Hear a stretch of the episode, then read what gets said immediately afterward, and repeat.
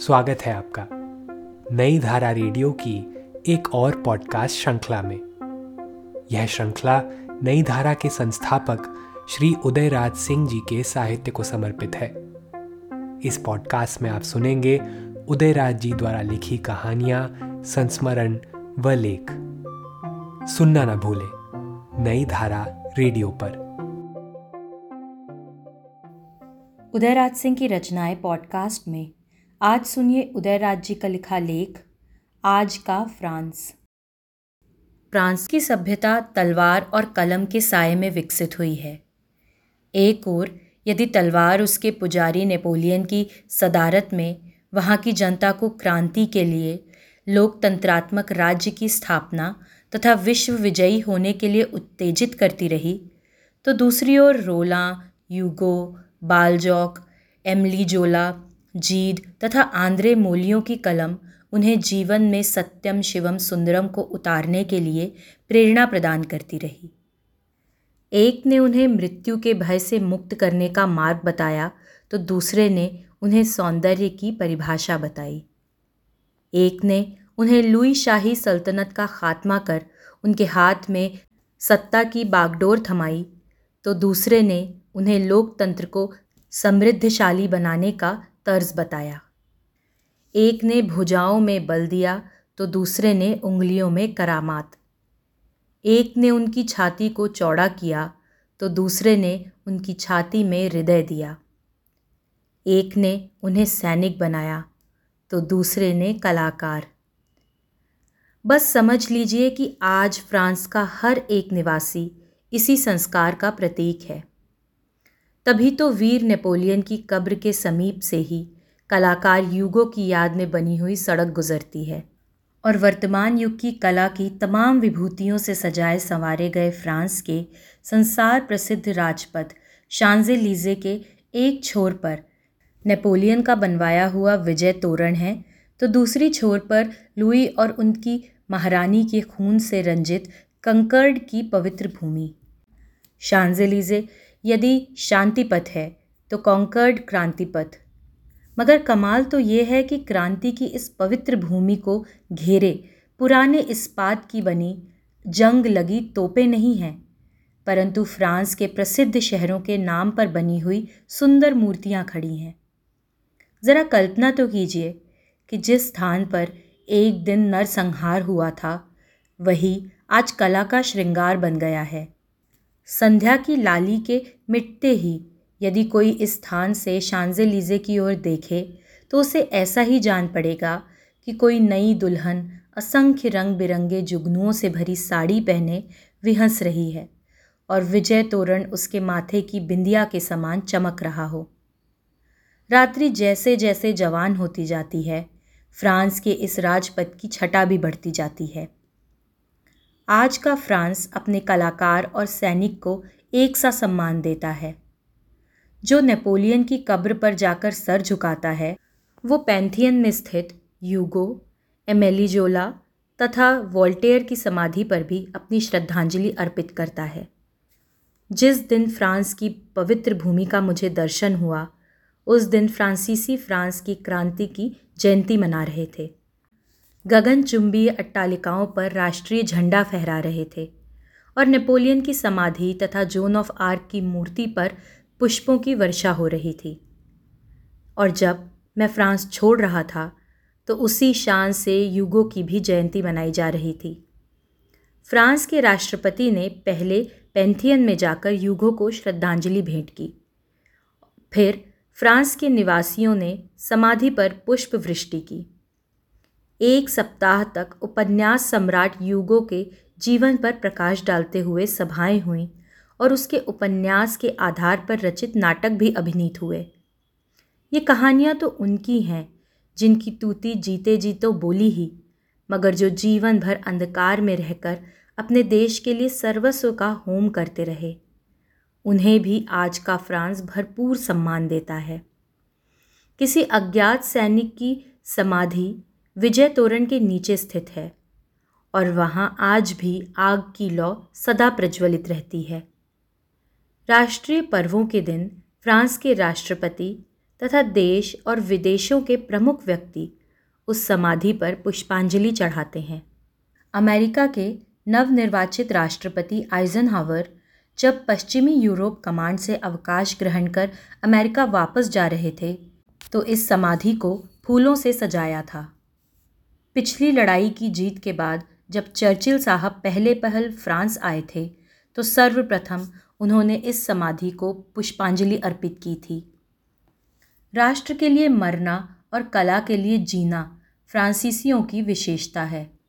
फ्रांसीसी दिन भर राष्ट्र के लिए खटते हैं और संध्या होते ही किसी नाट्यशाला में जाने के लिए आतुर हो उठते हैं।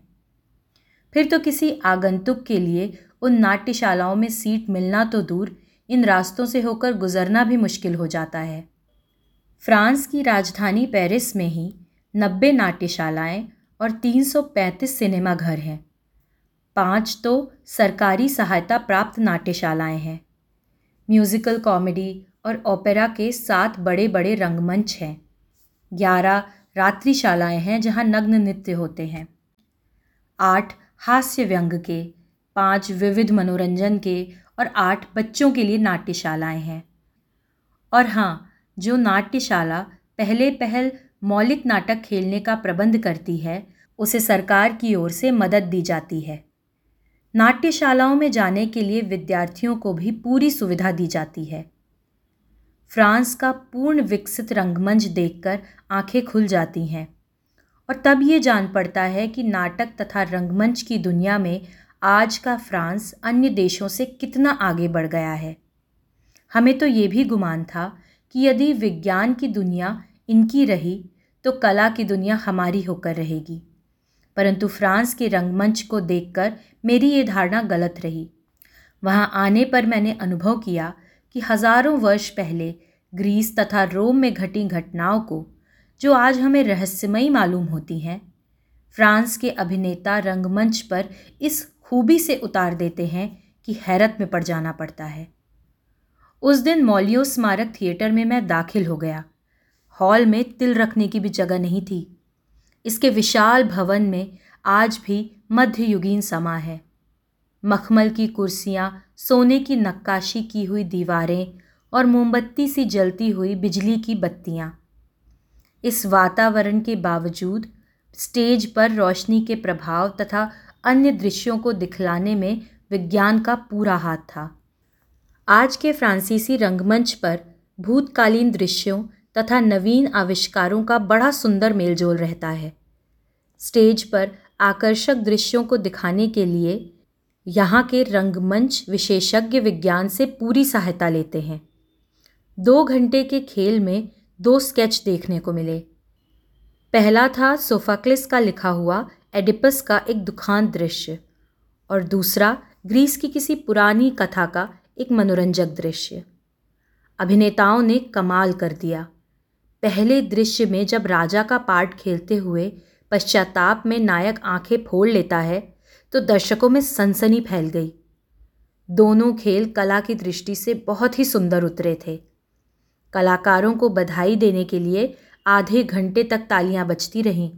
और वे बार बार स्टेज पर आकर बड़ी अजीज़ी से उसे स्वीकार करते। आखिरी सीट पर बैठने वाला यहाँ का एक अदना सा दर्शक भी कला की बारीकियों को बखूबी समझता है। फ्रांस ऐसा एनलाइटेंड दर्शक तो कहीं भी देखने को न मिले। कला को निरखने, परखने की क्षमता रंगमंचों के इस देश की जनता को कितनी है, इसका ठीक ठाक पता तो मुझे तब चला जब दूसरे दिन मैं शांजे की नाट्यशाला में इसी एडिपस की कहानी को स्टेज पर टैबियो के रूप में देखने गया। यदि मौलियो स्मारक थिएटर प्राचीनता का प्रतीक है तो शांजे लीजे का विशाल भवन मौलिकता का। आज भी वही हाल। हॉल ठसा ठस भरा है। एक सीट भी खाली नहीं। दर्शक एडिपस की कहानी को स्टेज पर बड़ी कौतूहल भरी दृष्टि से देख रहे थे। वाद्यों के स्वर के अलावा किसी के खांसने की भी आवाज़ सुनाई नहीं पड़ती। हाँ नवेलियों के इत्र की भीनी सुगंध से सारा हॉल सुगंधित हो उठा है। खेल समाप्त होते ही करतालियों की गड़गड़ाहट से नाट्यशाला गूंज उठी।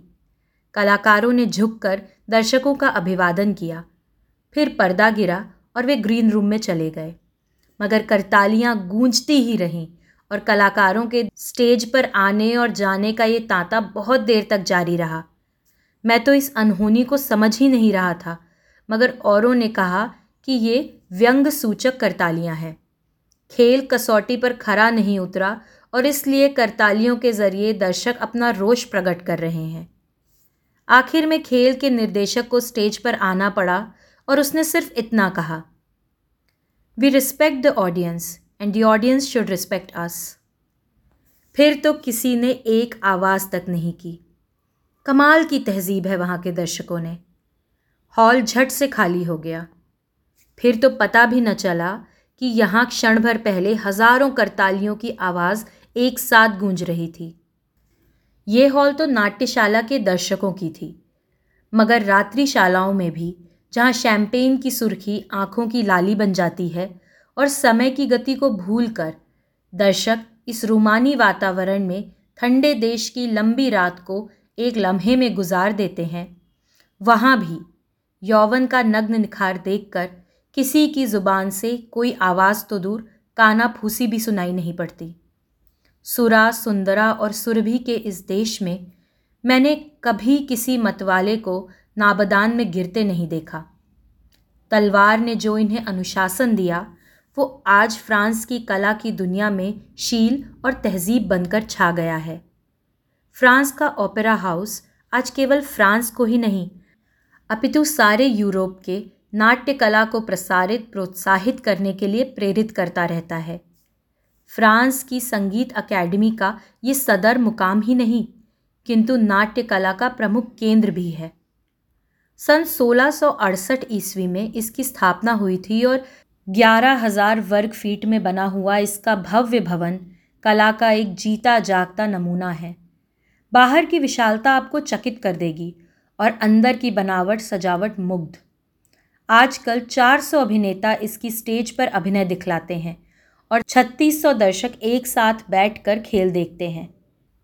भवन के मुख्य द्वार पर बनी बेथोवन बाग हैंडल तथा मोजार्ट की मूर्तियाँ और अंदर भवन में पुराने ज़माने के प्रसिद्ध अभिनेताओं की पोशाक, उनके साज तथा उनकी हस्तलिपियाँ फ्रांस के नौजवानों तथा नवयौवनाओं को हर घड़ी जताती रहती हैं कि नाट्य कला तथा संगीत क्षणिक मनोरंजन के समान नहीं, अपितु जीवन को महत्वशाली बनाने के साधन भी हैं।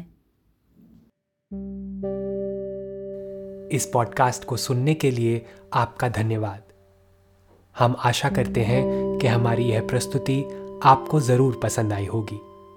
अन्य पॉडकास्ट वीडियो इंटरव्यूज़ आदि के लिए नई धारा को सभी सोशल मीडिया प्लेटफॉर्म्स पर फॉलो करें। जल्द ही आपसे फिर मुलाकात होगी। धन्यवाद।